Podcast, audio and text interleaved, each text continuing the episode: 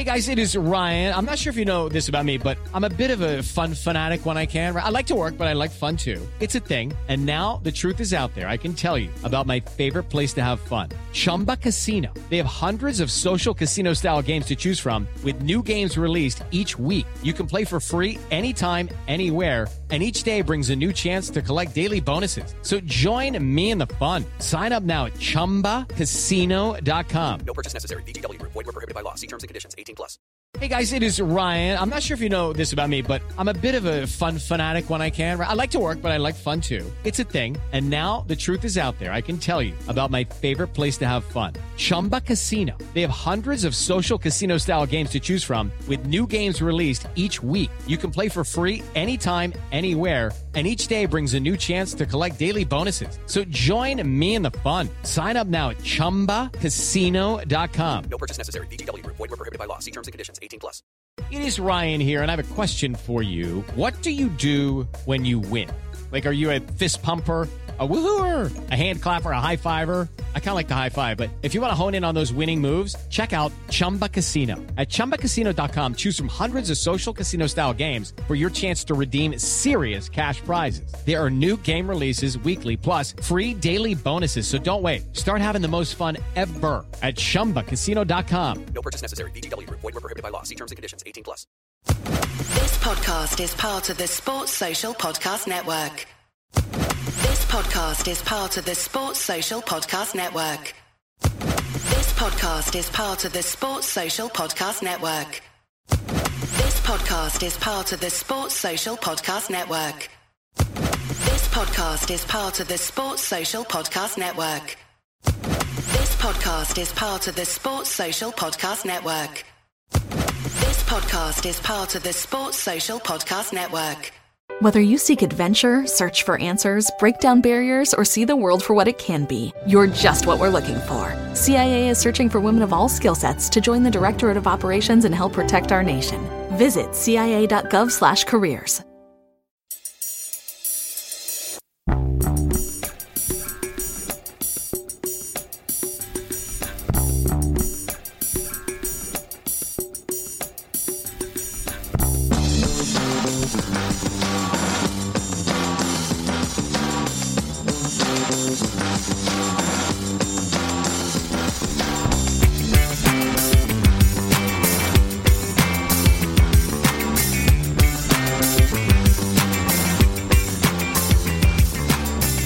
a given. Speak how you feel.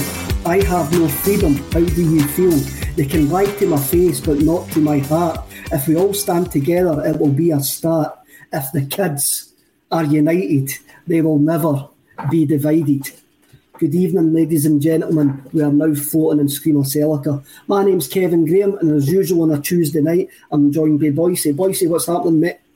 How we doing, Kev? I hope you can't hear my washing machine vibrating my full flat in the background there, no? No, no, can't hear your washing machine at all, mate. Can't hear it at all.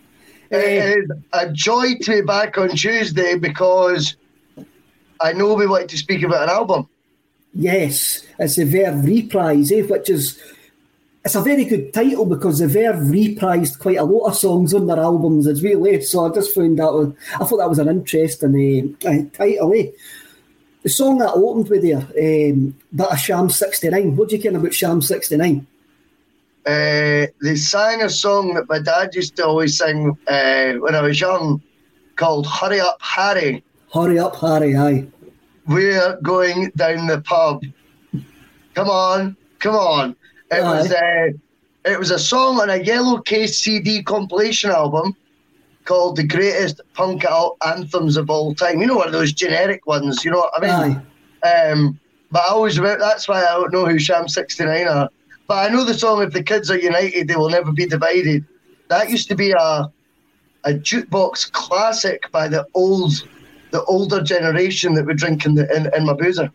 Brilliant. The reason that I chose Sham 69 this week uh, was because there is a West Ham connection with them, eh? but I, I know like uh, the Cockney Rejects were the ICF's band, and but Sham 69 sort of got lumped in with that Oi movement uh, because they were quite shouty.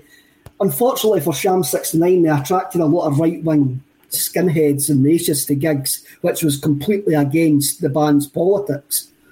And they, they eventually Yeah. had to they eventually had to stop playing live in 1979 Wow. because of the violence at gigs, and it was just getting Oh. far too much for them. Eh? Um, that song, that, that song, "The Kids Are United." I remember getting the seven-inch single, and it was my cousin gave me the seven-inch single, and I used to bounce about the, the bedroom with a tennis racket along eh? Oh, I love that. That's brilliant. brilliant. It just had that sort of, you get what I mean? Uh, just that punching I say, it was just great. And I had the, brilliant. I had the football terrace sort of shouting like choruses and all of that. A bit like Oasis, uh, a bit like Oasis took over uh, late, later Yeah. on. But that song got to number nine in the charts um, uh, in 1978. But Wow. If you want to check something out on YouTube, check out the B side Sunday Morning Nightmare. But this is the B side of that uh, to the Kids Are United single Sunday Morning Nightmare is just as good if you like that sort of Cool. shout shouty punk. Jimmy Pursey was the the lead singer of Sham 69. Now, do you ken what film he auditioned for? A very famous film that was released in 1978. There was two punk frontmen auditioned for this film. And both didn't get the part. No, Don't know. Okay. Jimmy Pursey and John Lydon both auditioned for the part of Jimmy in Quadrophenia. Oh, wow.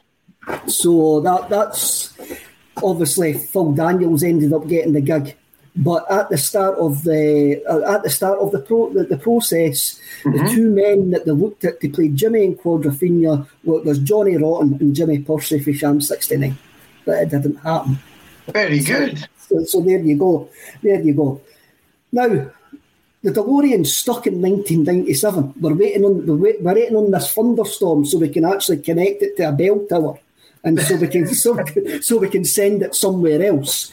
Eh, but we've kind of moved forward. It's the 30th of November 1997, and the hoops are going to Ibrox, and we're going to Ibrox because it's a cup final, and Hampden's getting done up, um, and we're playing Dundee United in this cup final couple of years before that, we had a tough cup final, another Coca Cola Cup final at Ibrox when we got beat off, Yeah. off Raith Rovers. Eh? What's your memories, Boycie, coming into this cup final? How were you feeling? So at this point in time, in my sort of uh, Celtic childhood, Kev, I've only won one trophy as a Celtic supporter. The Scottish Cup final. And I watched this game. I remember the exact house I was in. A boy from a primary school class. He lived in a far bigger house than me, I may add. And he didn't really have much passion for football. But yet, I had forced this boy Daniel Mack eh, talking Oh, about I like four a bit, non bonds. Eh? Nah. No, I've never. You know, I'm not. I'm not into non-bonds, but judging by the highlights, um, That- Is that, yeah, that, the game. is that you- game was.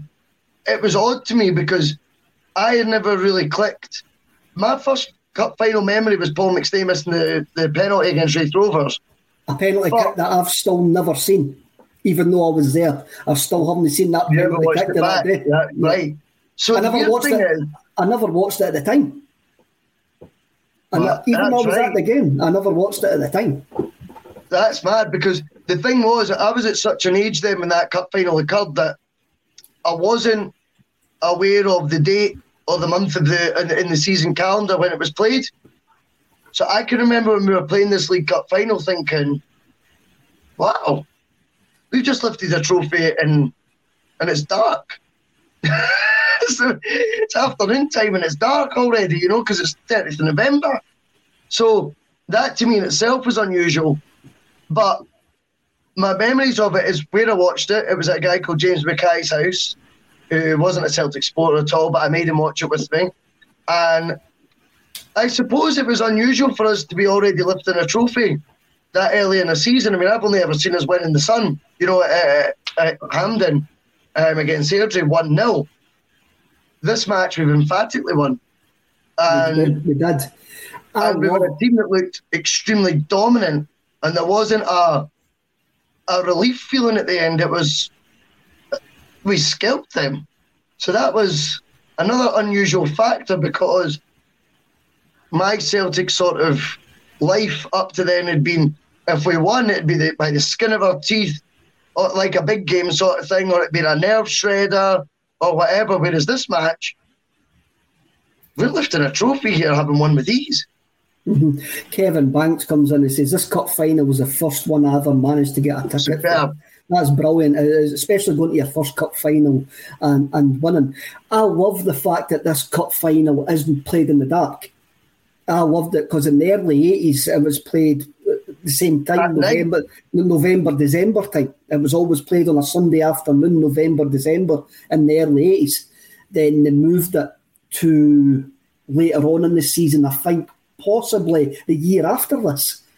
Uh, they moved it because it must have been the year after it because we retained the trophy and the cup final was in March. They, they, they, moved it to the March and now they've moved it back.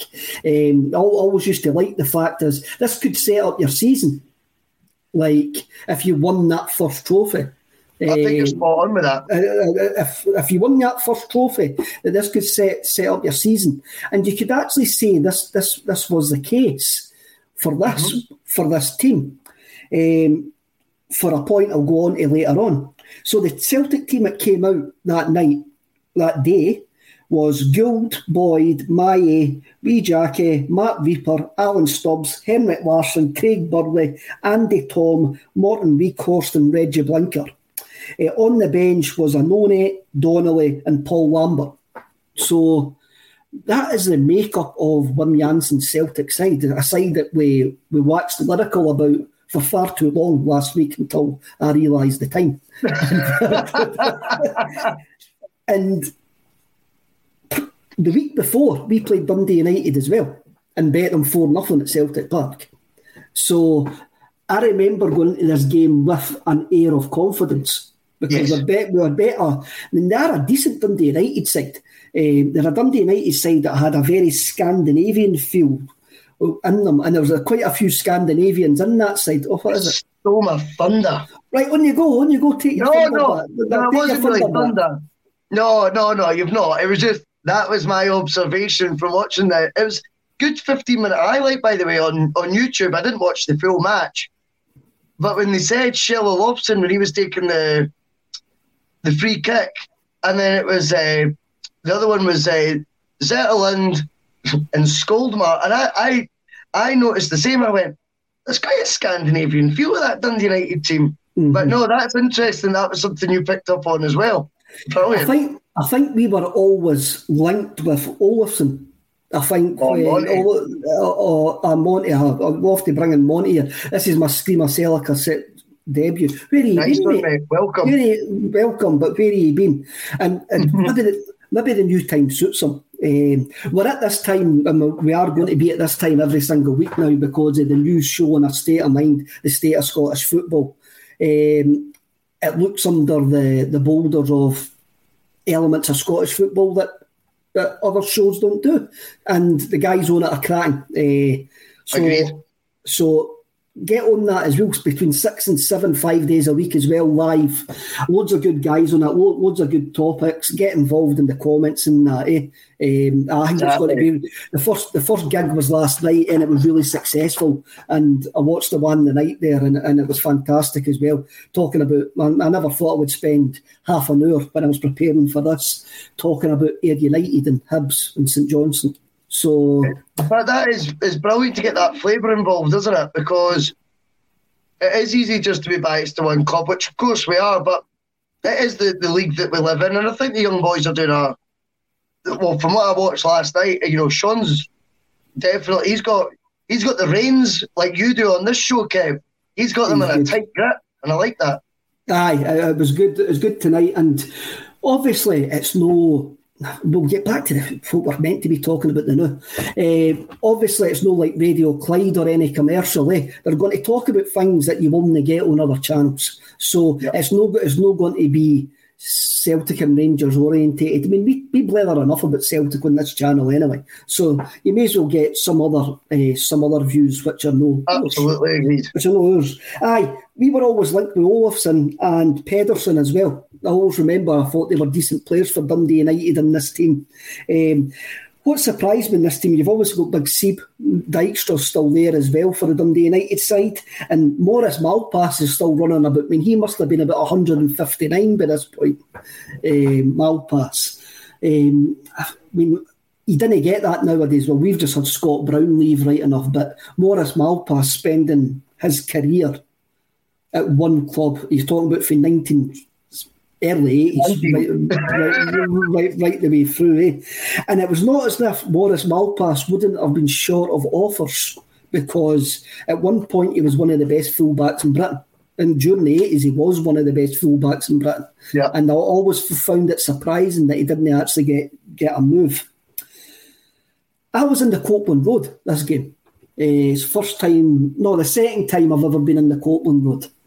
Was it the second time? Because aye, second time I've been in the Copeland Road. First time I was in the Copeland Road was played Hibs. Willie Falconer scored for Celtic. And I was in the Copeland Road that Friday night. Um, and so this was the second time I was in the Copeland Road. Cool. Um, never want to be back there right enough. It's um, it, it was it was it wasn't too good.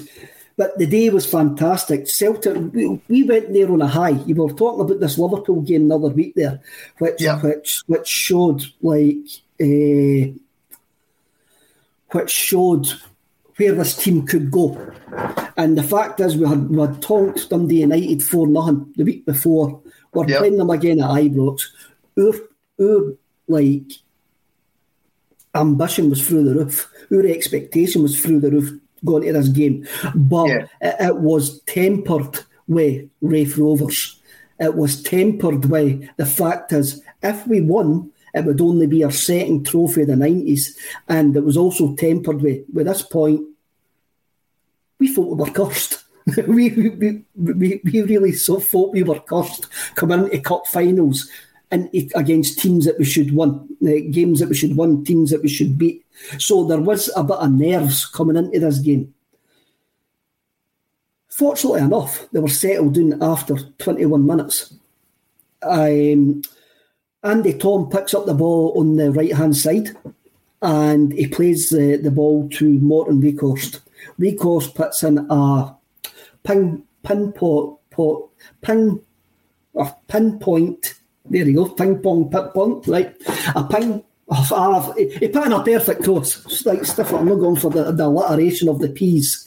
Um, he put in a, a perfect cross, which is met by Mark Rieper, who uh, bulleted the ball in off the left hand post. It's a picture goal, eh? It's a cracking goal. The header at the, you know, to aim it to the back post the way he's done. It's a perfect glancing header, isn't it? It is, it's a Um, great it's, header. It's, done, it's, it's a striker's header. Let's be honest. It's not a typical centre half header that one, Kev. It's done with a bit of finesse that you would expect from a, a striker who's good in the air, not a centre half. But Mark Rieper was someone who I wouldn't say ahead of his time in that sense, but I suppose had the attributes that a lot of teams would look for just now, where he was very comfortable with the ball at his feet. Well, let's have a look at this. We got a Danish international centre half with over 50 caps at that point for £1.5 million pounds from West Ham United. How? And if I'm not mistaken, when he signed, he was what, 29? Eh, yes, he would have been, yes. So he's at the peak of his powers as well, which is quite the thought that you'd be getting, let's say the equivalent would be Simon Kjær just now. Simon Kjær, Jason Kerr. No, Simon Kjær, the guy who plays for Denmark the now, who's got over 50 caps, Kev, who's about right, right, right. years old. Right, you, you, right, okay. But what, what, what, what we get him for? 1.5 million. No, he would be 50 probably, you know, or 30 or something daft like that. So Right. it does. It's quite enlightening to think you're getting guy coming into the peak because a centre half for me, 29 years old, They're coming into their peak, aren't they, Kev? Mm-hmm. They are. This is peak age. 50 caps in the bank, and you're choosing to leave the EPL for Celtic. You don't get them for 1.5 million now. You're absolutely right. Let's let's bring this round to my faux pas there and speak to Jason about Jason Kerr. You would get Jason Kerr for one and a half million pounds now. Very true. you, Good you player. would. He is a good player, but he's not Mark Very Rieper. good. He's not sitting there with 50 caps for Denmark, No. having, be, having been a first team player at West Ham. Another West Ham connection was the reason that I brought up Mark Rieper as well. See, these these things just didn't work themselves out. Here's the Um, question then, then, Kev. Did Mark Rieper win? Was he part of the squad that won Euro 92? Uh, I'm going to say not. I'm going to say no. I, I don't think that is on his record. I'm going to say no. It'd be 23, 24 by then. So it's interesting. Just try to work it out in my head. I'm not I, sure I. I, I can't remember. we would have celebrated that by now, wouldn't we, if he had been? Aye, we would have mentioned Ah, that. We would have no, we would have right. mentioned We'll that. If you, look at Rieper, we may as well talk about Rieper the now before we move on with the Yep. game because Scott Howe comes in and says Rieper was class. Yeah. And I'm going to fully back that comment that he was class. Him and Alan Stubbs that season formed a formidable partnership. And it was a partnership which was cultured but also as hard as a, as a fire door. They were really, really good, really strong, and especially Rieper. Rieper was an absolute leader, and he was also built like the, the side of a bungalow. He, he was he was a, a great player, and to get that for one and a half million pounds was was unbelievable when you actually look back on it now. Yeah, I couldn't agree more. I mean, it's one of the players my dad absolutely adored. He, he, he thought the guy, he, go- this is a steal. And he used to talk about Rieper all the time being a class act. Um, he was at 96. Fair enough. I was just wondering if he maybe played at 92 because I knew it fell into his sort of early 20s. It's worth a go. But we would have known. We would have known. Celtic would have found a connection to Euro 92 Oh, when Rieper signed. So, but he was a player that I'll be honest, even I was young, and don't get me wrong, I'm not saying I had a mature football mind then, but Stubbs used to frustrate me as a player. I don't know if my memory is telling me about the seasons preceding 97, 98, but Stubbs it was never, I was never his biggest fan as a player eh? um, growing up, but I don't know if it was after that season. He can Stubbs right down, there you go. Facebook user comes in and says he can Stubbs right down, and that's I think that they two became the mainstay of Jansen's championship team because Stubbs benefited from Mark Rieper being alongside him. Yeah, and And- bear in mind that Alan Stubbs cost £4 million. pounds. Three year before that, it would have been No. Nin- eh, 94, 95. That was that was signed. Tommy Burns signed Stubbs. Tommy Burns signed Stubbs. So Stubbs would have been at the club. three- Someone will need to find that out. I think he was 96 as late as I would think he was only been there a year. I would think he'd only been there a year. David Bradley comes in. Kev, what was what was his trophy haul? Uh, Rieper with Celtic won the league and the League Cup. Unfortunately, Rieper um, got injured in October '98 and Yeah. had to re- and had to retire in July 2000 because of a toe injury. And he only really had one good season. He only had really one season at Celtic, and It's the Marketer's Report. This week, Patrizia Spagnoletto, Global Chief Marketing Officer, Direct to Consumer for Warner Brothers Discovery, weighs in on the difficult task of building and retaining consumer trust. Trust is a really hard thing to build and a really easy thing to destroy. And we have to be very respectful about that. Our partnership with iHeart has really helped us build that trust and that relationship with the on air talent. The best thing for us to do is to build a relationship with our consumers. And if those consumers have a relationship with the DJs that are on air, then we want to build on that. House of the Dragon, which was one of our most successful, if not the most successful campaign we've ever done for a show, audio was a core part of that. As the number one audio company, iHeartMedia gives you access to all. Every audience, live conversations, trusted influencers, and the insights and data you need to grow. Not just a media company, iHeartMedia is your access company.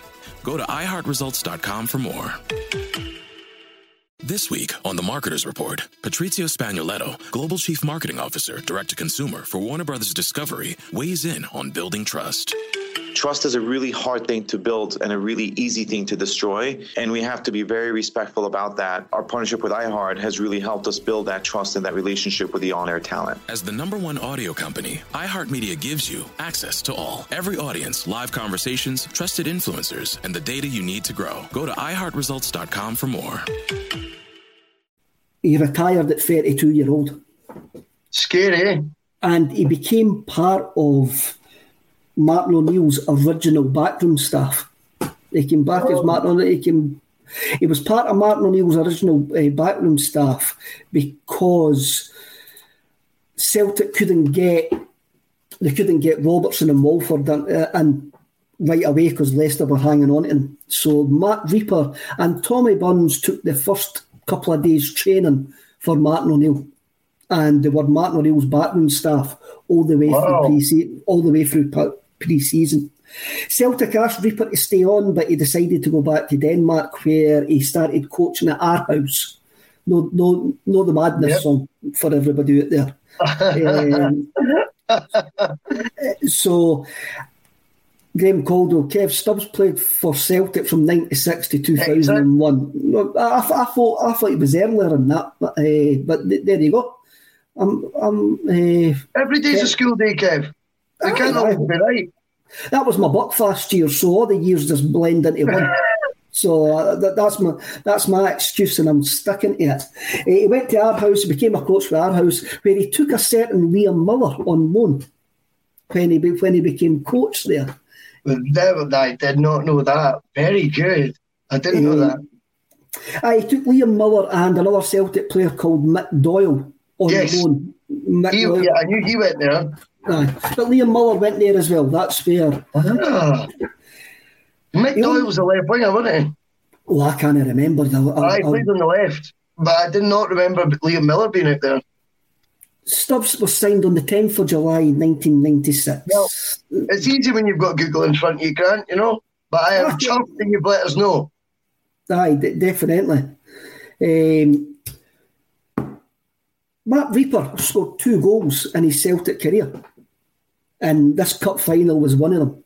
this was this cup final was obviously if you only played a season, that's uh, two goals for your centre half. That's fine, but for me, I always look back at Rieper as one of the one of the genuine like heroes of that time. He's a hero of that Celt- of one of those Celtic teams, and he will he'll always be remembered fondly, even though it was only for a short period period of time uh, for for what he contributed to Celtic in that season. Eh? Well, I think the important part as well with that, Kev, is you know it wouldn't have been a short period of time if injuries hadn't prevented it. That is un, undeniable. You know, and, and and the one thing as well, you know, you look at the managers that followed. You get to Martin O'Neill's era, and knowing Martin O'Neill never really had ageism in him. In fact, Martin O'Neill tended to like, I think, more mature players. So if Mark Rieper, when O'Neill takes up 32, you can be assured he would have been someone he would have used hundred percent.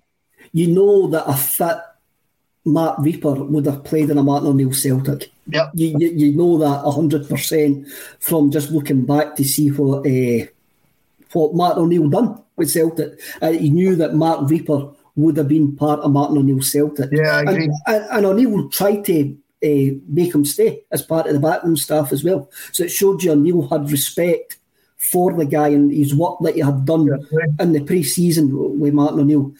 Mark McLean comes in with a great point as well. Without Stubbs' header in November against Rangers, which was two weeks before this cup final, there would be no one in a row.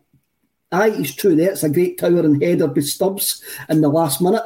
Um, what I really like about that game is there's a moment of silence when the Celtic fans realise, before the Celtic fans realise the ball's in the back of the net. And when you watch the footage back, you can actually mm-hmm. hear the players shout that it's in before the crowd goes absolutely mental. uh, it's quite a weird thing. Check it, check it out in the, the highlights. Stubbs headers the ball, And when it hits the back of the net, there's silence, and you hear the players shouting, and you hear Andy Gaughan screaming, basically. Um, uh, uh, am I right in thinking Alan Stubbs scored again in the following Old Firm game at Ibrox as well? Oh, I'm not 100% sure, sure of that. I think he scored again. Remember, I'm sure he curled one in the far corner. Mm. I, I, think he scored two Old Firms in a row. Uh, Kieran comes in. Now this is this is this is one I'll fire at you, boys. Rieper was more into pulp than the Verve. Well, how do you know that, Kieran, is beyond me. But respect to Mark Rieper's musical tastes. I reckon, I, reckon, I reckon, I reckon Stubbs would have been more into the Verve, but maybe that's just me stereotyping Scousers, Scouse mystics and stuff like that. Eh?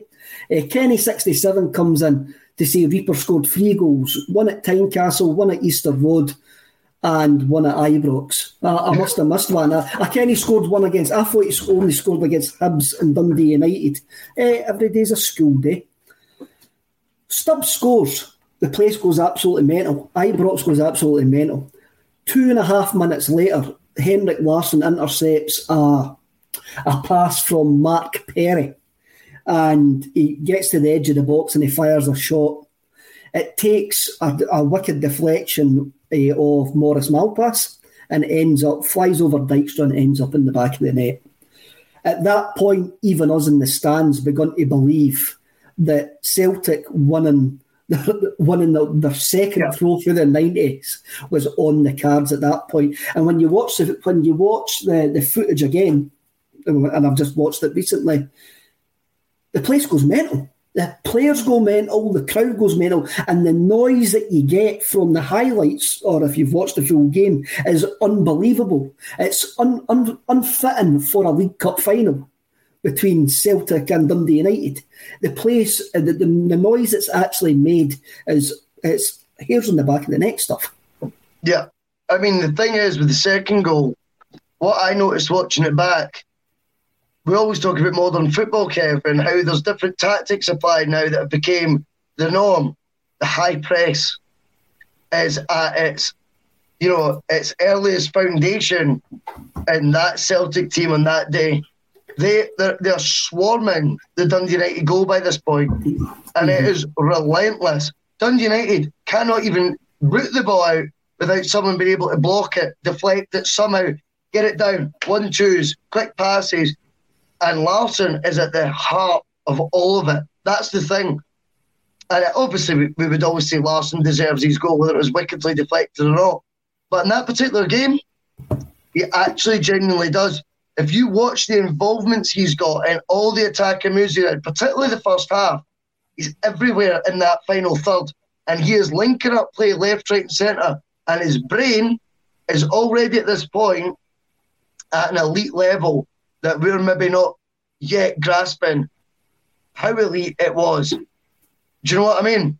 Um, I, do, I, I, do get what you mean. He's shown signs of being a quality player at this point uh, after a slow start, should we say. But I'll still always claim that Dr. Joe Venglos the following season made him the striker that he became. At this, yeah. at this, at this stage, he was showing his football intelligence as a coming in from the wide areas and linking up with, with place. But when Venglos married that with being a centre forward, being sure. the, the, main man in the middle, he, he then became the zeitgeist player that he is for anybody my age. Well, whilst I agree with that, there's undoubted as well one of Larsson's best attributes that he showed in the match, and this has really stuck out to me watching it. See the attributes he shows in that game, as I say, particularly first half. He replicated it one different club, Manchester United.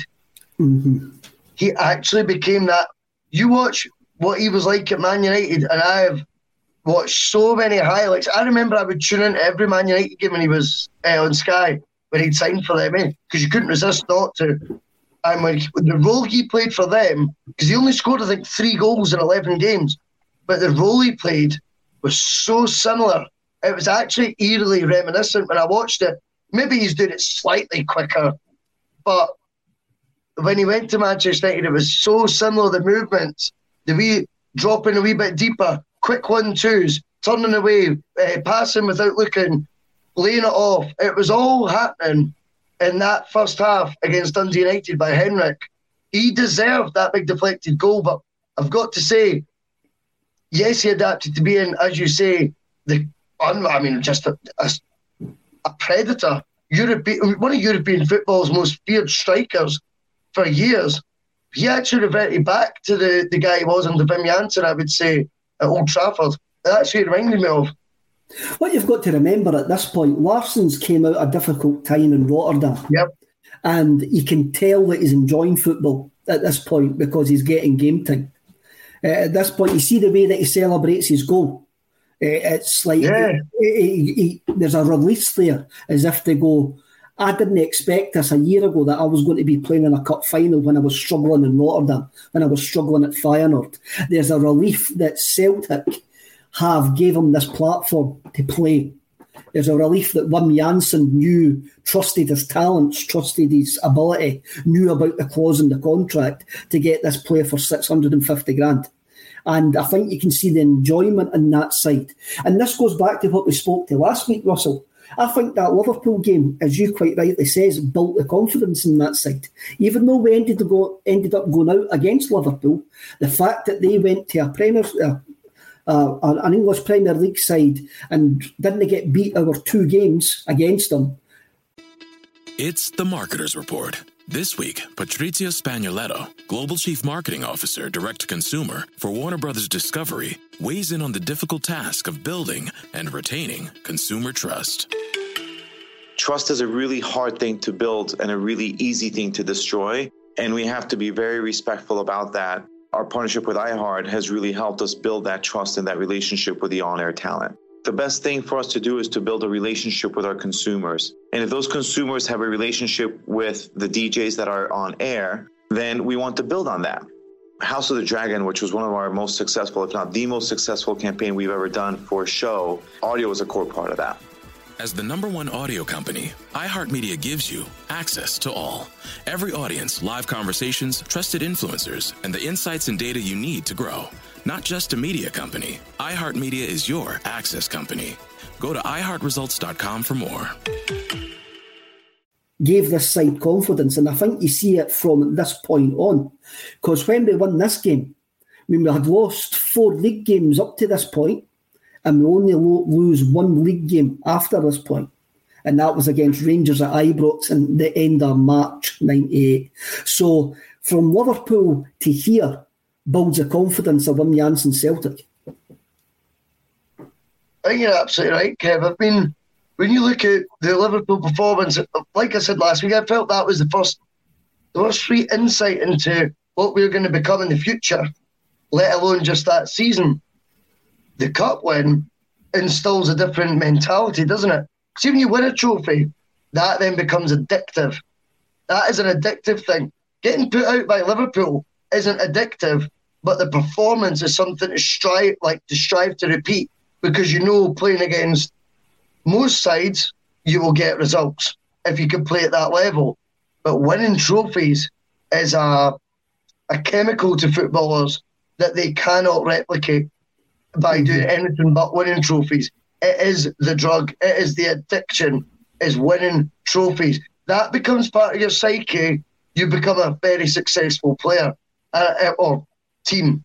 So you look at the Liverpool stuff was the foundation. The League Cup a couple of months later gave them the belief. When they ended up winning the league, they were probably not surprised. The only thing they were surprised at was the fact they didn't do it at East End Park the week before. Falconbridge, which should be which should be a, a witch's spell actually, the amount of times that we say it on this podcast. Uh, Jogge comes in, Barcelona Champions League final, Larsson a brain and movement and reverse passing, football brain un- unrivaled no argument there for anybody on, on this show. Uh, Mick Jai, 2051. More a number nine with Celtic, but more a second striker, number 10 at other clubs. This backs up your point, Russell, about him at Man United and Barcelona, and also in this season for Celtic, because he was more of a, a second striker, number 10 this season with, with, with Celtic. Even though we're building up to what was a successful season, we still have a, a, funny incident that happened in this game, which shows how far we, we had to go to be an absolutely fantastic side. Reggie mm-hmm. Blinker manages to hit his backside with his own shot, which is something that you'll never see again, and something to this day that you'll, you'll have NASA scientists trying to work out how Reggie Blinker managed to hit a ball with his right foot into the ground, get in front of it, and it comes up and hits his but. It is embarrassing, eh? It is. I mean, obviously, he is a predominantly left footed player. You've seen plenty. We spoke about Simon Donnelly he's left foot at Anfield only last week. And the reason that he would have probably scored that opportunity had it been on his right. But Reggie doesn't just miss. He, as you say, defies science, which isn't ideal for someone who's probably referred to now as a bit of a joke character. Um, well, when you see things like this, when you hear, when you see things like this again, you go, I get it. It's quite easy. Eh? I totally get it, and it's funny because we spoke about. I spoke about this with Paul this morning in the studio. We were talking about because I seen the incident with Blinker, and I says, "See when you look back at it, imagine Celtic signing a 28 year old, 27, 28 year old Dutch international winger from the English Premier League right now, and and being a joke figure. it wouldn't happen, mate. It's, it's when you say stuff like that, it, it's how far football's changed. Yep. Uh, in the last 25 years. Um, I don't know, again, if any, if we get any technical problems here, I, this, I just had a flash of thunder there. That's how I jumped. So, so just, I thought it was my part. no, it wasn't your part. No, it was a flash of thunder. Eh? It was. Um, can you hear the thunder, sound of strength and numbers? Aye, as you say, Reggie Blinker was was a was a Dutch internationalist, and like he somehow managed to hit his own arse with a ball. Yeah, which is which is it's a skill. You can't teach Wayne's that. You can't teach Wayne's how to do that. But even that couldn't have stopped Celtic that day. And and let's let's give Blinker his due. He does actually make up for this when for his role that he played in the third goal. Um, the third goal came on the 59 minutes. Mm-hmm. Larsson gets the ball on, on the right hand side and cuts into the box. He feeds the ball to Blinker on the edge of the box. Blinker probably should shoot, but he doesn't. He takes a heavy touch. He then goes by two Dundee United players, gets to level with the six yard box, and puts in a perfect cross for Craig Burley to what would what would become known as the Stan Petrov type header who charges into the box and headers into the back of the net from about three, four yards. It's a great goal and great wing play by Reggie Blinker, even though we've just slagged him there for the last five minutes. Credit where right. credit's due. And, and you know that third goal, he is offside, right? Did you not notice that when you watched it back? Who Blinker's offside? No, Craig Burley, the, the, the header that he scores. No, I, I, I never noticed that. No, no. Oh mate, oh mate, it's oh I. Uh, he's oh he's definitely, definitely like he's standing offside before the cross goes in. He's still standing offside when the, it's not like he dives, he jumps back and then goes forward. Oh, he's offside. Mm. Diving header, you would never have known it. No one even mentions it in commentary. Is that VAR? VAR would have chopped that off. Voices VAR came out, Kev. I was like that. Need to chop right. that one up. No, I mean, let's be honest. We were that was payback for George Cadete's one that we spoke about a month ago, Kev. You know what I mean? That so I don't feel bad about it in the slightest. Uh, I've seen Donny Boy's comment there. You never never played amateur football, then Kev with a capital V. Um, if you think, if you think that's a skill, uh, obviously never wrote a book. Donny Boy or, or done any spoken word with a capital V at the end of it. No, so, no. What what he's talking about? If I think Reggie Blinker hitting his arse well, I know what he's talking about. Aye. Oh, I know what he's talking about. I, no, I never played amateur football. The highest I ever got was Sunday League, and even then, I had 179 unused subs appearances in the in Sunday League. um, I, I was that bad. Um, I got to pick the tracksuits every season because I'd be wearing it. So when, when Yeah. we got to the, uh, when, when we got, I got to pick the tracks. At, So when I grew up, I, I went to, to Dunblane High, right? So we played for a team called Auchterarder Primrose. right, Guess who played centre midfield? I played left back. Think.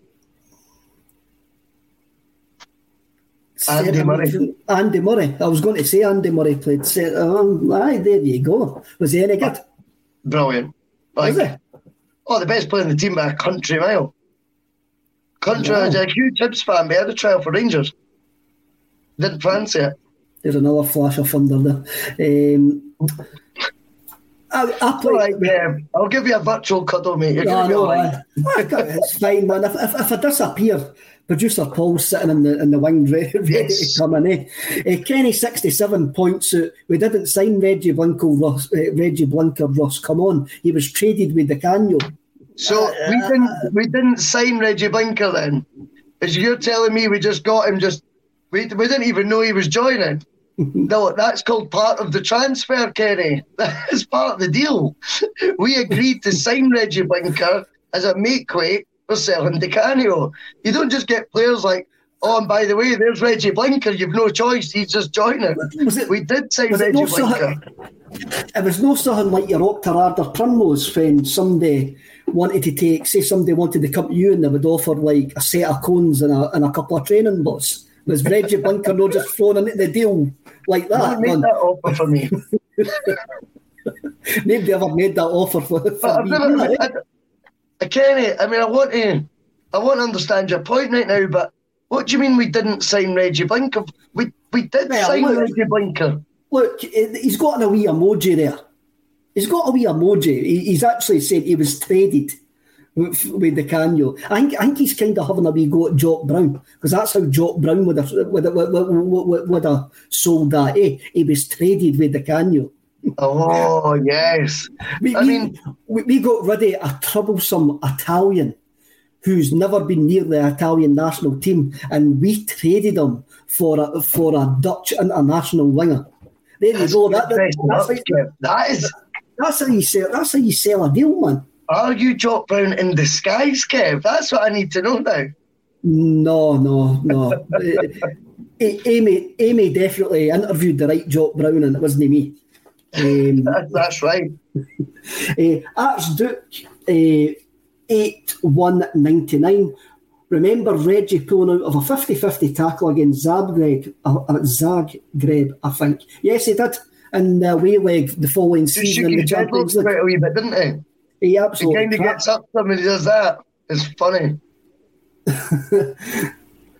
Kenny 67 comes in, and I'm, I was spot on, mate. I was spot on. Don't argue with me. That was the words of Jock Brown.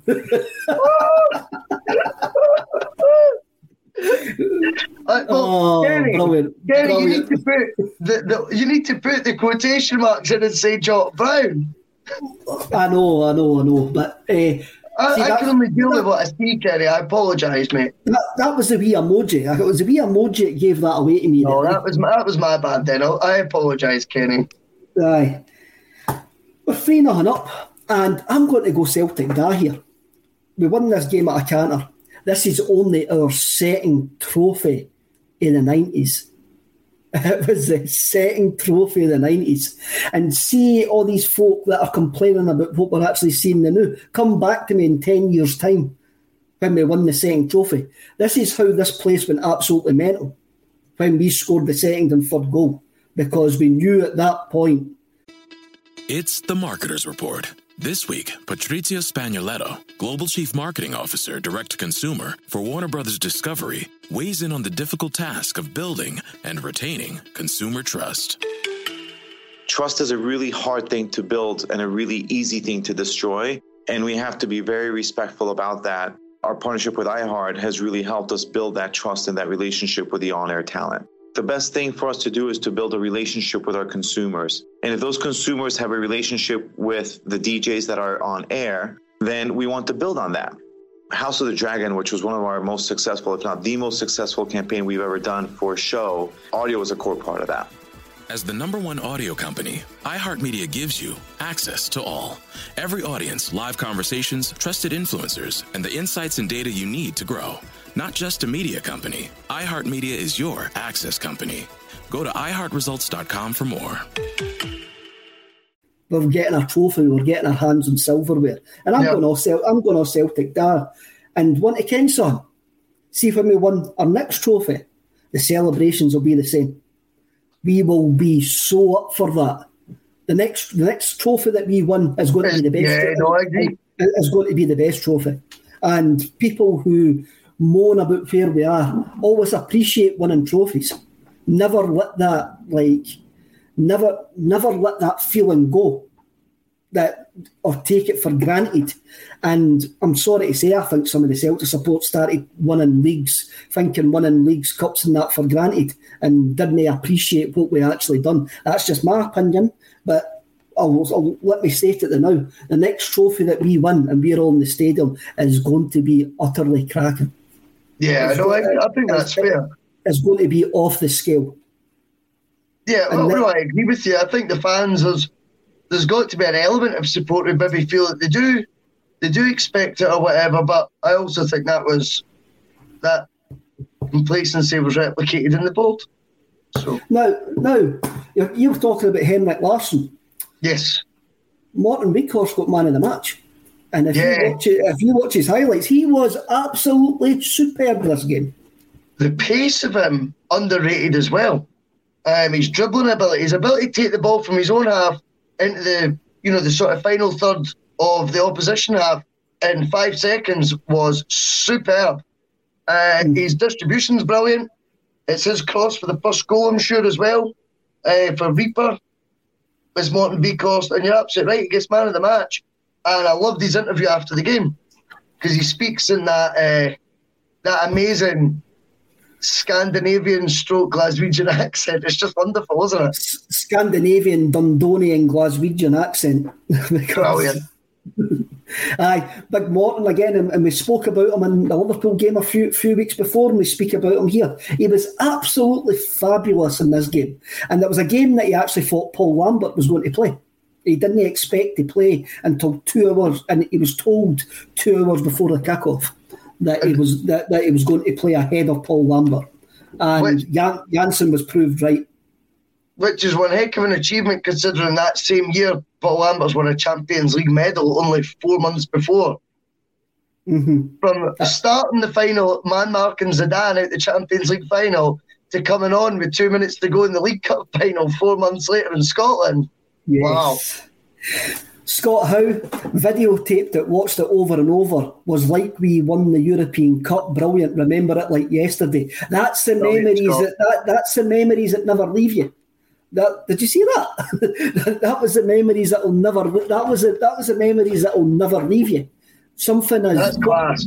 so- something now that a lot of the younger generation take for granted. We like we loved that day. I think I was off my work for two days after it. I think I was up the Rainbow Rocks and Stirling and everything on that on that Sunday night celebrating it. And that's just the way it was. Because it's a second trophy in like eight years.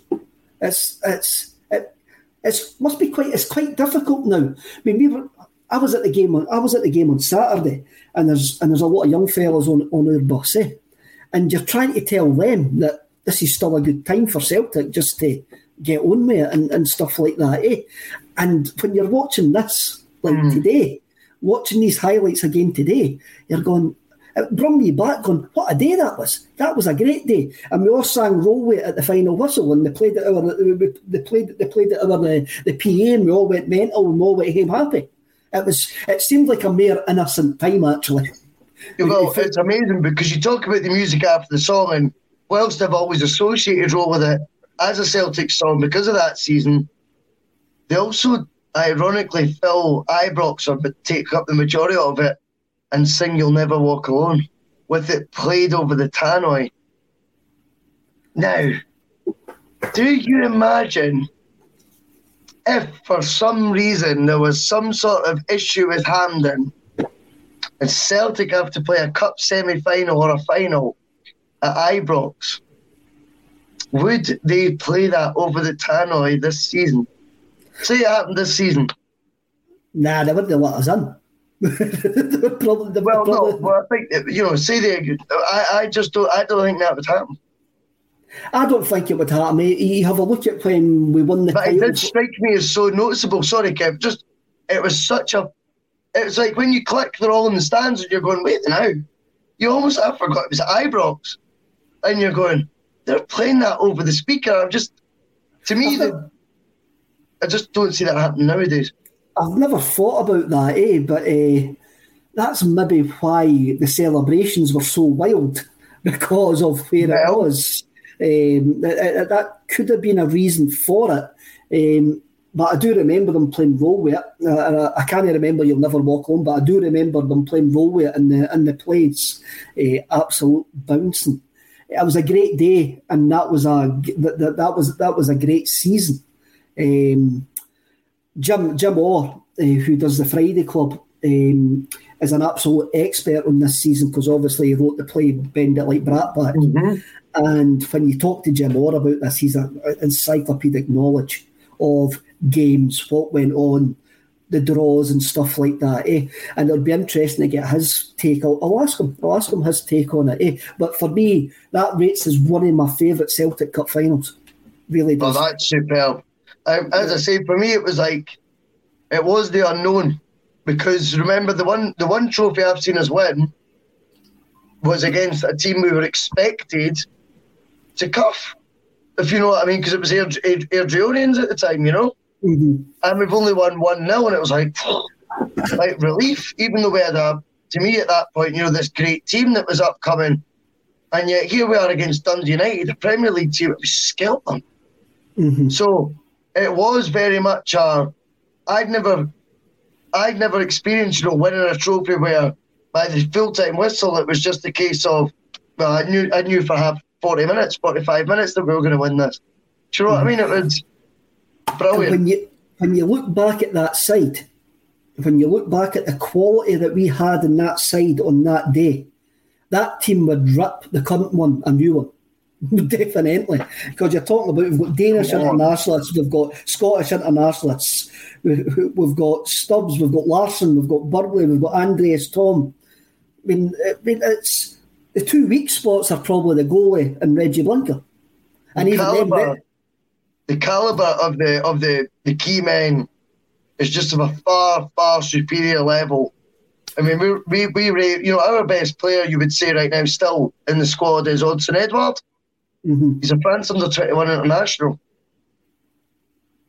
A Aye. France under twenty one international would be way down the pecking order in that team in terms of you know, rankings, if you were to rank the players, you know, 1 to 11, who are the best players in the team, it wouldn't be a French under 21 international, would it? Well, you, you look at you look at the this guy that were the right back that were meant to be signing from Antwerp, and he's getting sold as the former Portu- Portuguese under twenty internationalist. That's, that's what he's been described Man, as. And we're talking about getting a Danish internationalist for one and a half million pounds who's got 50 caps. That's, that's, that's completely different worlds. Absolutely completely different worlds. As I say, maybe the world was more simpler in that time. Uh, maybe I just hate modern football more as I get older. But the fact that I, I love that, I love that team. That team's got more quality in it now looking back, and that, I don't think that's a nostalgic thing. I think that's just, I think I'm just stating a fact there. Is there an argument though, Kev? When we were spending one and a half million then, why on earth do we think one and a half million players would work now? If you told yeah. me we're still going to be signing guys or at two million, three million pounds, 24 years later, you you would say, no, no, no, no. There'll be eight, nine million by then. Aye, aye. It's it's it's it's football. It's where we are, eh? And guys like that now. I mean, what we've got to remember is the following season, we gave Henrik Larsson a contract on the same money as Man United offered them at that point, or that was two or two seasons later, and yep. that would never happen now. That would yep. never happen in the month of Sundays now. We've got we've got Chris Ajer who's left to go to Brentford, and he's probably trebled four times his money. To, Scary to, that. To go to Brent, Brentford Day and changed days. Music has also changed, Russell. Not for the better, we may add. Um, but in September that year, the 18th biggest selling UK album of all time was released by a little band from Wigan called The Verve. And they released an album called Urban Hymns, which was preceded with a song that basically put them on the map, a video that basically put them on the map uh, called Bittersweet Symphony. Uh, uh, this, this, is, this is a song and the video who that made Richard Ashcroft a star. He went from a nobody to front pages of the tabloid newspapers in a click of a finger. Hey. Eh? well, it's, it's funny you say put him on the map. Again, you need to look at my age at this time. It's the band that put the Verve on the map for me. Little nine year old me at this point. I only turned 10 in November 1997. Wow. wow. I know. But that video that you could ask my mum, they would she would come down the stairs. I'd, you're always an early riser at that age, aren't you? I'd be flicking through the sky a couple of music channels, MTV and VH1, just waiting on that video to come on on each one of them, just to watch him swagger down. I I remember doing it in the school corridor at primary school, deliberately bumping into folk. I go, well, it's like, I was tiny, but I remember replicating it and like an idiot at lunchtime and that. But it was so, it, you know, you were transfixed on it because even by that point, I know it sounds ridiculous, but me and my next door neighbour, by that point, were making mixtapes, mm-hmm. right? And it was predominantly Oasis that we were listening to at that point. We were obsessed already, right? Even though we seemed too young to get it properly, we didn't maybe know what cigarettes and alcohol was all about. Do you know what I mean? But we, we liked the songs. That was the key. And when the Verve stuff came out, it was on this sort of similar sort of wavelength in terms of the, the guitars and all that. And you seen the video and you went, wow, this is this is scarily good. We'll get to you know the rest of the album. I'll let you do the comment first, but I'll explain what the the next connection is. What I liked about the video was his shoes the wallabies that he had on, and I loved the shoes, and the fact that his leather jacket looked four sizes too big for him. It looked like you had been. That it looked like you had like a coat hanger on his leather jacket. Uh, on, on, his, on, his, leather jacket, and there's a story about the wallabies that he wore in them. Uh, wore in the video. They're fake wallabies. They're fake Clark wallabies. But after the video, Clark sent him boxes full of them of, of, really? the right, of the right ones. He says that he had picked up these wallabies in Spain and they were fake, complete and utter fake wallabies. But Clark sent him hundreds of pairs after the video. Well, that is funny, Kev, because I'm actually wearing a fake pair of Adidas Sambas right now. So, um, but no, I didn't know that at all. But you know, again, the video's that iconic when you're talking about that, I am seeing the exact shoes he's wearing and how loose they are. I'm beginning mm-hmm. to think, of course, they weren't Clark numbers. You can almost, the more you look back at the shape of them, it doesn't add up. You're absolutely well, right. I'm surprised nobody for Clark's picked up on it either. Going, he's wearing, he's wearing, he's wearing snide. Uh, he's wearing snide ones, man. Maybe they did pick up on it. That's why they sent him like we're missing a trick here, Kev. We are missing a Lanky 67. When the Verve came out, I was staying in my grand's in Fife. Takes me back to the good old days. It does, t- it does take me back to uh, the good old days as well. Now, I was I, I was into the Verve from the uh, from their first EPs uh, in 1992. They they competed with uh, they competed with Suede, or Swede, whatever you want to say. You're talking about Clark still. I, I, I know. Uh, the first three EPs, I've still got them up, up the stairs with the Verve, and then you've got A Storm in Heaven was the first album. Then for me, the perfect album was A Northern Soul. And I love a Northern Soul. I, I, I, love I love a Northern I, I love a Northern Soul, and I was utterly distraught that they broke up. That uh, Ashcroft, Paul comes in. Ashcroft was wearing a dark brown, not black leather jacket over a denim jacket in that video. He did have a denim jacket on, and he still has the habit of wearing two jackets. Well, do you know something about that, Paul? Right, I'm gonna I'm gonna like enter sound here, but you're talking about a northern soul, Kev, right? So, if I'm going to the studio, it's half seven is the pickup time, right? He'll pick me up outside in the big state of mind truck. Now, to me, to G the team up on a Monday morning, right? oh, and that keep that comment up. That's very relevant, right? So, to me, say it was the other way around, and I'm picking Paul up. I'm playing rock and roll star starting the Monday morning, right? Blow the cobwebs away. It's a new week at work. He's playing Chris Cornell's Nothing Compares to You. right? Which is right on a Monday morning though. Ian goes, Oh, two seconds, two seconds before he's leaving the car park. Two seconds. I'm like, what are you doing? I'm going to put on history by the Verve. I'm sitting there going, it's half seven on a Monday morning. that is not the way. To, is that what pushes your buttons at this time of day, Paul? So, and it's history by the Verve he they put on. But they are cracking songs. I mean, Northern Soul's got some songs on it that are just, to me, unbelievable. But we're here to talk about urban hymns. I know, but um, I don't. Um, but I don't think you can talk about urban hymns if you're talking about a Northern Soul, because the Northern Soul left them with unfinished business uh, because of the way that they split up. Okay, like you look at history on your own, and history and on your own were very more acoustic based songs that yes. to more of their psychedelic jams, which they were famous for. Um, so by the time we get to urban hymns, Ashcroft sees himself as a singer songwriter. He see that's what he sees himself. Correct.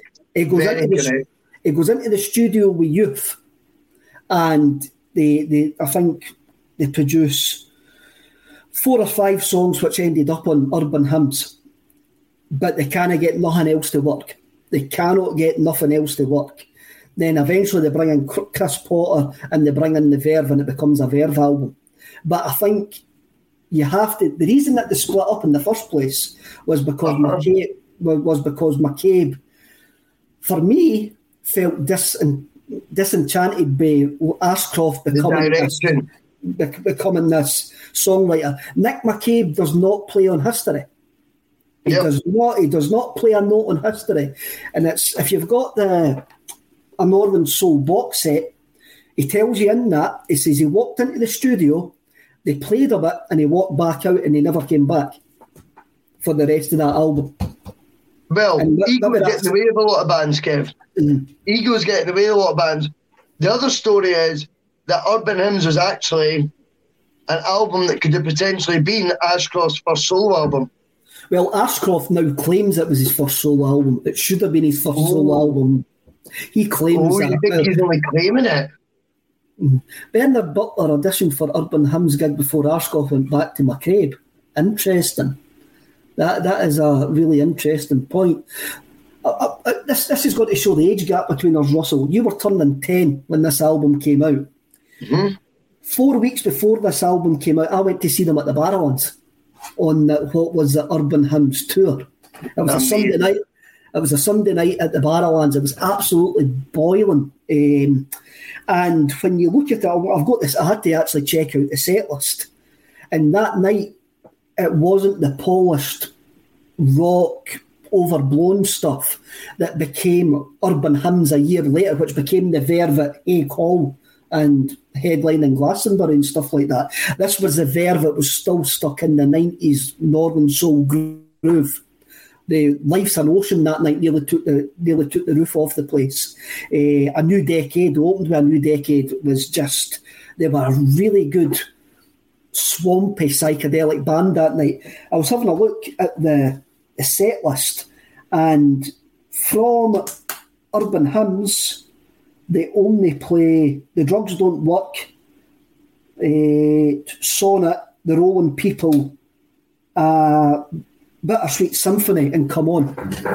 That's the only songs that they play from Urban Hymns that night. And mm. somebody, somebody might need to correct me here. I'm sure Ashcroft done the songs from Urban Hymns apart from Bittersweet Symphony himself with an acoustic guitar. Wow. If, if I remember correctly, but then again, I might be mixing up some Richard Ashcroft solo gigs or that. Yeah, I was. Uh, but I, from what I can vaguely remember that night, Ashcroft done the drugs don't work in that acoustic himself and the band. Which is amazing though, because the importance of this album is you remember the gig you went to see them tour that. The mm. importance of the album for me, who, as you say, there's an age gap. The first single I ever bought, Virgin Megastores, three ninety nine. Lucky man, made my mum take me in. Knew exactly what I wanted before I went in the shop. Went over to the the chart sales I would love to tell you I know what number it was at the chart, but at the time I did. I can't remember what his standing was. I don't know which week it was in the chart, but I was so obsessed with Top of the Pops and all that at this time. I literally took my mum. I said, "We're in and out," and I had birthday money at the time, and we went in, bought the single, and knew exactly what number it would be in Virgin Megastores. Picked it up and walked out with it, and that's the first single I ever bought directly in a shop. Now I remember another important thing about urban hymns was I was allowed to stay up later at night when the Brit Awards were on, obviously the following March, because they're scooping awards. And I expected, because it was on the list, that they were going to play live. But they do play live, but it's not in the ceremony. They cut to mm-hmm. them playing live at a gig. How do I remember all this? I have no idea. But someone can check it. I'm positive it's the 98 Brits because I remember them giving me special sort of, right, okay, you love this band, that's fine, you can stay up.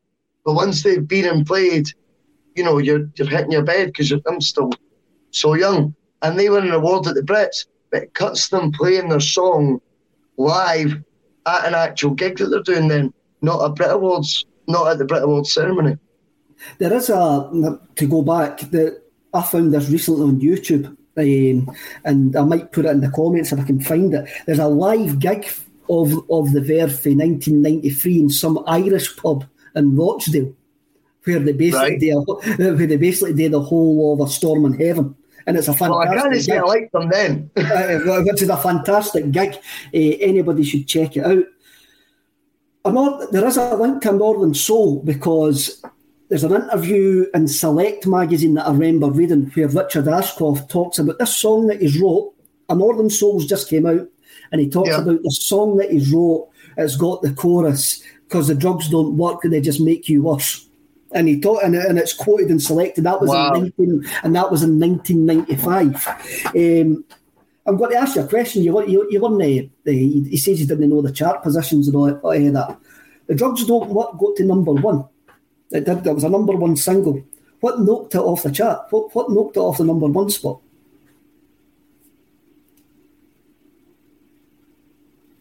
Ninety-seven. And I think this is how that the drugs don't work has got a weird crossover appeal. Ninety-seven. No, when did the drugs don't work come out? Ninety. It came out in ninety-eight. 98 came out. It came out before the, the album came out. The album was Aye, came September out. 27, 97. But by the time The Drugs Don't Work was released as a single, was in the was summer. 98. No, the drugs, keep the drugs don't work was out before.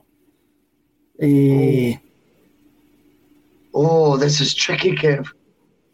Because I know Urban Hymns not be here now off the charts for number one. It did that, yes.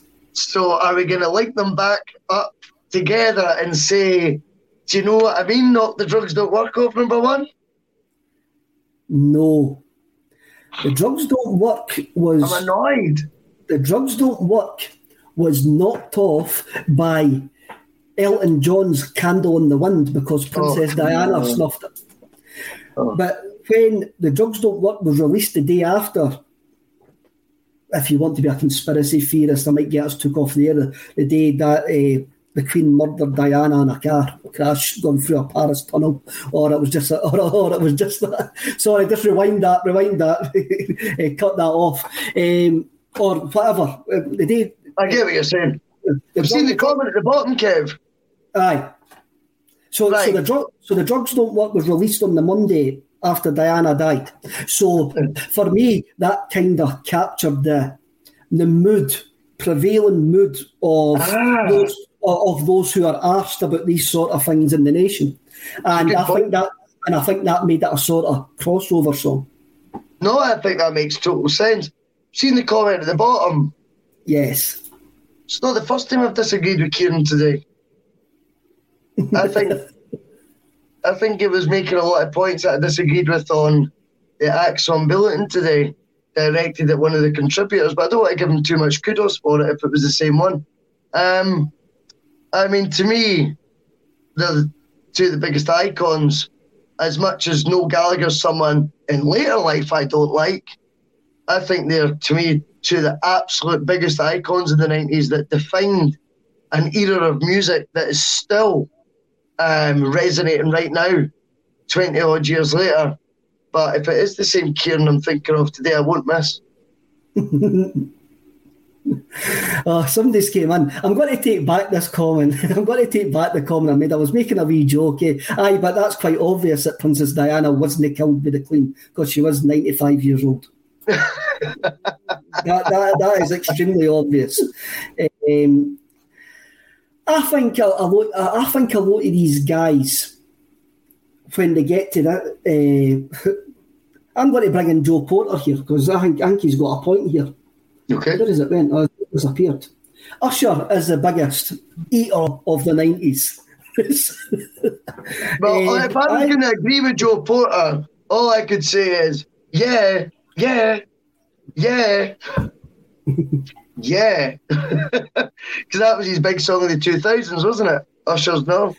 Oh, you're it too cool. You would know that, Kev. Oh, I'm, I didn't I, It's tough crowd tonight, mate. But no, aye. So Usher had a song called Yeah. Um, but yeah, in the 90s, that's when he came out. Uh, he was on top of the pops wearing, like, you know, like the, the hats the swimmers wear. Aye. You must remember that. He wore that on top of the pops. I do, I do. Um, Aye, so Urban Hymns. So there's two producers of Urban Hymns. Um, yep. Two producers of Urban Hymns, and I think you can see a difference in it. So Urban Hymns is 13 songs long, right? Is there any songs that you would remove to make it? Uh, if you had to pick three songs to make it a 10 song album, I think every album should only be 10 songs. I think that's uh, perfect. That's that's me. I'm just old school. I think uh, that's that's a very difficult question, though. I think to remove songs, what I would say to flip it a wee bit, Kev, because I like flipping it, as you know, um, to pick your favourite songs that aren't the four biggest singles. You know, obviously we all know the hits: Sonnet, Drugs Don't Work, Lucky Man, Bittersweet Symphony. What are your other songs that you that you love on it? You know, what's your three songs? Is that not a more positive way that you would say the three best songs, bar the four big singles? And you know like what's incredible, Kev, right now? See my kitchen, Radio X is on, and Bittersweet Symphony has just started, and I'm not even joking.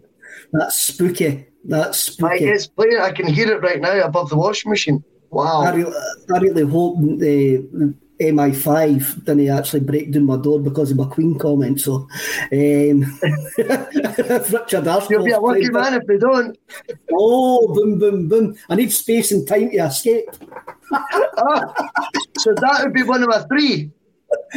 Space right. and time. I think Space and Time has got very Jesus and Mary chain vibes. Uh, unbelievable track. I, I love it. Um, You're going to ask who claps their hands on it? It's Liam Gallagher, is it? Mm-hmm. He also clapped the hands on on a, on your own as well in a Northern Soul. Did not know that. It, or was it a history? It's one of them. There's hand claps when it's Liam Gallagher. It's doing the hand claps. Wow. Um, no, it's on your own. On your, on your own. own. No, that was Liam Gallagher as well. Liam Gallagher. There's a hand, clap, hand claps on that. Right, rolling people, catching yep. the butterfly in space and time. So it's for me. Well, two out the three were the same, and as Meatloaf would say, that's not too bad. Ain't too bad. So I would say, space and time, the rolling people, and this time. Mm, this time, right, right. I'll, i I'll love this time, mate. That that song to me is absolutely outstanding, a very underrated one. Velvet Morning's not far off as well.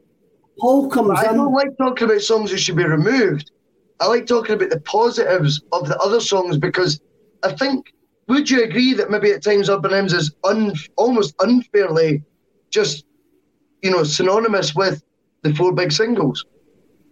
Yes, when when they came back for the fourth uh, the the fourth album, and they, they came back at that point, there was only folk there that weren't interested in them doing the ten minute version of uh, "Let the Damage Begin" and "Man Called Son," and they were only there to hear so, uh, mm-hmm. "Sonnet" and "The Drugs Don't Work" and stuff like that. Uh, when, I, when I'm talking about songs that I would remove from the album, first one is Sonnet. I do not care if I ever hear Sonnet one, once oh, again. That, that's a... I see Richard Ashcroft, anytime Richard Ashcroft plays solo, I go and see him. He opens up with his new single and plays Sonnet right after that. I go to the bog. I, Why? I, I, I can't stand Sonnet. I would, chuck it, I would chuck it in the sea, man.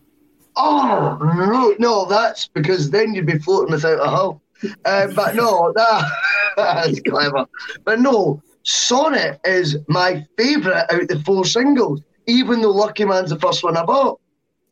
Oh, I think no, a moment no. in Sonnet when he says, Here we go again, and my head is gone. That you watch a live crowd react to that moment of that song like no other difference in any of the songs he plays. So I would I'm amazed we disagree so much on that. It's upset me, Kev. Sonnet's no, my favourite out of the four. I didn't want to listen to Sonnet ever again. It's when I listened to this album the other day, I skipped it. I went, I'm not listening to that. Oh. That, that is just rubbish. Um, I'm going to bring Paul's point and keep the 13 tracks and add Soul Sister and Lord, I Guess I'll Never Know. I love the Lord, I Guess I'll Never Know. Amazing and I would, repl- I would replace Sonnet with that quite easily. I would, I would, I would chuck out Sonnet and put that in it. The other ones that I would take out uh, is One Day.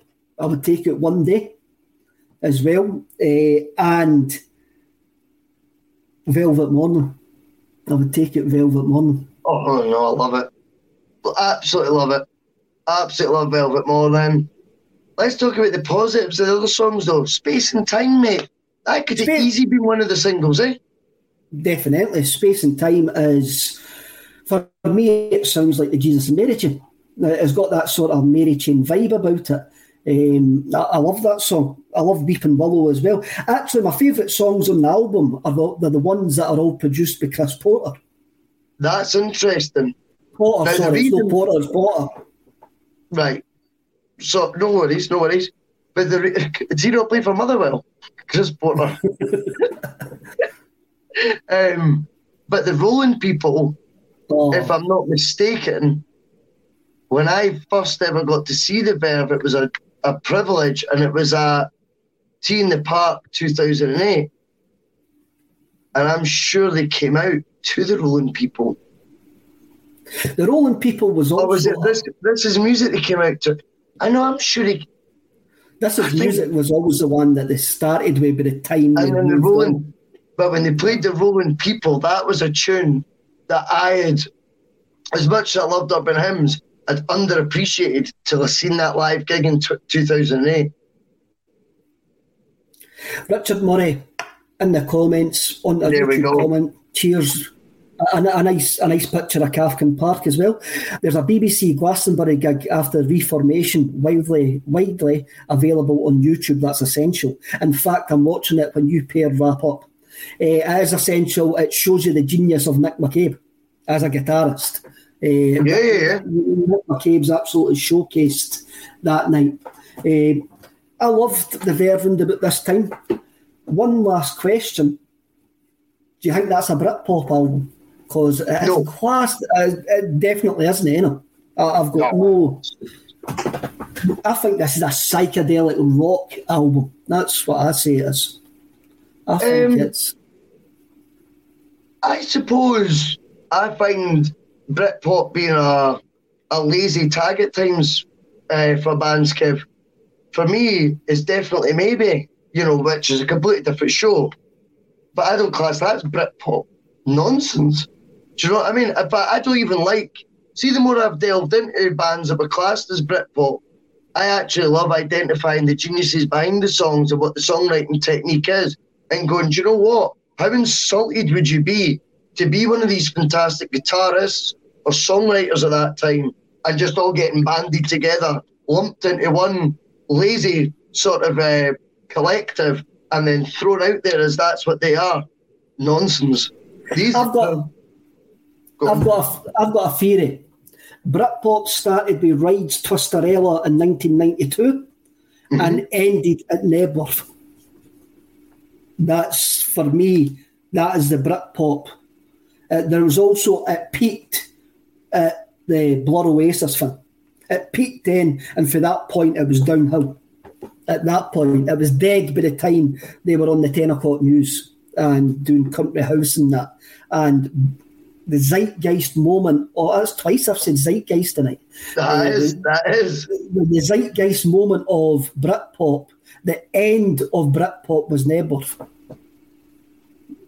That's just me. That, that, that's, that's my. How could you describe the largest freestanding gig of all time?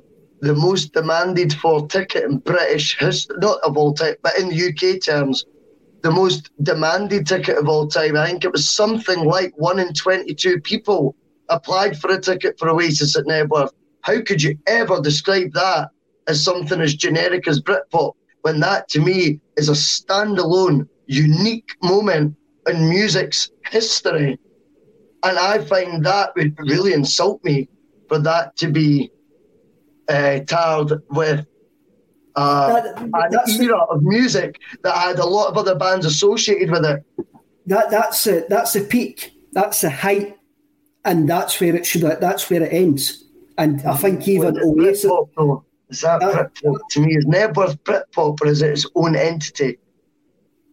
Well, that's a show for another day, maybe. That is, that is, well, even Oasis actually admit now that they probably should have took a big break after Knebworth another debate as well, which yes. I, enjoy, by the way. I love this. But hey, how can we debate it when two members of the band say the exact same thing? Of and, course. And Bonehead's one of them. He says, I wish that either split up after or took a massive break. And Knowles, and, and Knowles actually says the exact same. Now, he says, looking back on it, he says, we yep. should have, but, but then they're fully there whatever they were doing and riding on the crest of a wave. But for me, that's the Britpop era from 92 in Knebworth. Well, I get that. But I think for me, I look at it, look when I look at music, Urban Hymns is an album up there that stands alone. I know it's after the Britpop era you describe anyway, mm-hmm. but I would never have tarred that with any other brush anyway, because it's just, to me, it's such an album that means so much. I think means so much to so many people. And of course, Kev, before we go, and I know we must be getting late, right? But we have to explain why we're talking about urban hymns, and you'll probably do it better than me. Yes. Uh, I'll, bring Paul's comment and Jo Guest dressed as a nurse and the Country House video was the, epitome of Britpop. The verve was bona fide rock and roll. I think if you look at the albums in 1997, which dominated the end of year's list, in 1997 was Urban Hymns, Ladies and Gentlemen, We're Floating in Space be Spiritualised, and OK Computer be Radiohead. That's the three albums that dominated every end of year best list. And for me, not one, one of them is Britpop. And even though sometimes they're all lazily termed as Britpop, these three albums broke new ground. Um, for, for, for me anyway. Aye, anyway, basically, if you're a subscriber to the channel, uh, at the end of this month, you're actually going to go into a draw to win a, a, a picture frame. And a gold disc to commemorate the Verve selling 2.1 million albums of Urban Hymns, the 18th biggest UK selling album of all time. It is a, fanta- is a fantastic prize, and all you need to do is hit that subscribe button. It's an incredible prize. The way EMI awarded, you know, you're going EMI. Aye. You never, we never know how the boss man gets his hand on these things, but to think a viewer of a show like ours, I hope it's a Screamacelica viewer, Kev. If I'm being honest with you. So yeah, I hope it's my dad. I do. I hope it's my But dad. I you he- hope it's a Screamacelica watcher, I think and he give, that's the best hands I to hope it's get my it. dad. And he innit? give, I hope it's my dad. and He gives it to me. Eh, but some somebody's going to win a fabulous, fabulous prize, and we've got plenty of other fabulous uh, draws coming up. Yeah. And I say, what it won't cost you a penny. All you do is subscribe to the YouTube channel, and you go into a, and you, and you go into a draw. And it doesn't matter if you were one of the first ninety-seven that subscribed a year ago, or the final person that subscribes on eleven fifty-nine on the thirty-first of July. Everybody has the same chance of winning Oh. this ultimate prize. If it was a raffle, Kev, I would have to say now though, if your number was 97, you'd be feeling pretty confident because that seems to be the theme. Ah, I didn't realise that. There you go. You that's been mentioned a couple of different ways now, so I'm like, wow, 90, you know, it's it's all there, mate. Ah, there you go. There you go. I'm weird with numbers, man. I told you this. That, that's good. I like that. I like that sort of. I mean, Bittersweet Symphony was playing was playing on Radio X as we were talking about it. There was thunder and lightning out there, and like I, I'm I- I'm into all of that. I'm into all of that. I'm a way to I'm a way to meditate and see what I, see, see see what I can feel in the afterlife. Um, right, I think that'll do us, Russell. That's an hour and twenty five minutes. Loved it. Uh, it's been great. It's been absolutely fantastic at a new time at seven o'clock. And everybody, peace, love, keep it Screamacelica, eh? See you all later.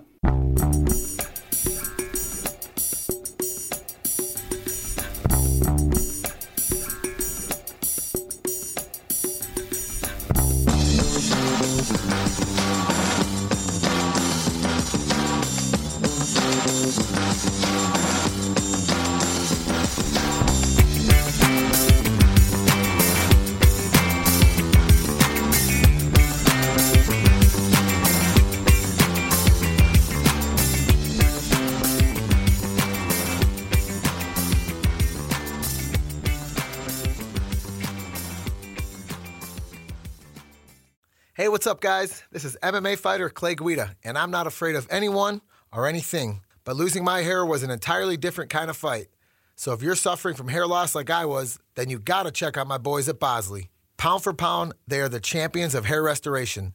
That's why I turned to Bosley to get my hair back. The entire Bosley team was so professional and kind from start to finish. All it took was a simple one day procedure, and I was on my way back to rocking my full hair again.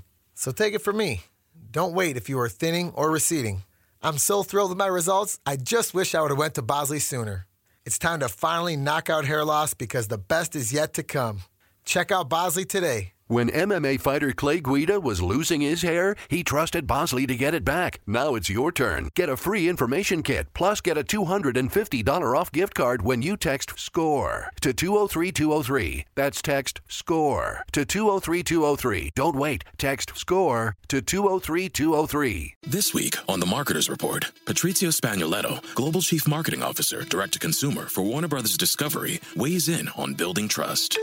Trust is a really hard thing to build and a really easy thing to destroy. And we have to be very respectful about that. Our partnership with iHeart has really helped us build that trust and that relationship with the on air talent. As the number one audio company, iHeartMedia gives you access to all, every audience, live conversations, trusted influencers, and the data you need to grow. Go to iHeartResults.com for more.